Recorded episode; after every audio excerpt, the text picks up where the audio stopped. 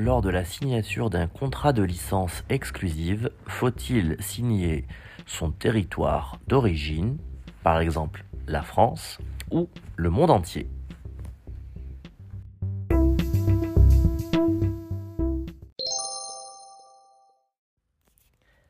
Vous avez reçu une offre pour signer un contrat de licence exclusive avec un label.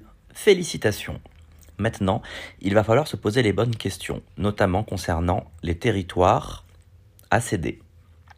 En effet, il est important de demander au label qui vous propose ce contrat un plan de travail précis sur ce qu'ils vont fournir comme effort pour permettre à votre musique d'être entendue et de vous générer des ventes et du profit.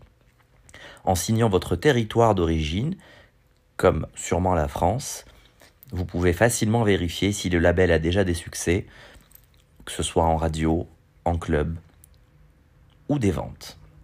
En revanche, si ce même label demande à signer l'intégralité de la planète, il faudra demander d'une part pourquoi, car certains labels n'ont pas la capacité de faire votre promotion au niveau mondial. Cela coûte beaucoup d'argent et demande des équipes sur place.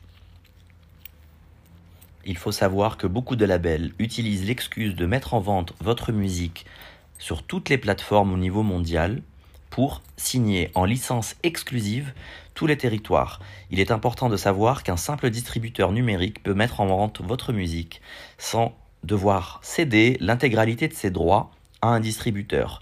Cela vous permet par exemple, si vous avez signé un contrat de licence exclusive en France et un contrat de distribution avec une autre société au niveau mondial, de pouvoir signer ultérieurement un autre contrat de licence exclusive, par exemple aux États-Unis, avec un autre label qui aura les moyens de faire la promotion de votre musique sur le territoire.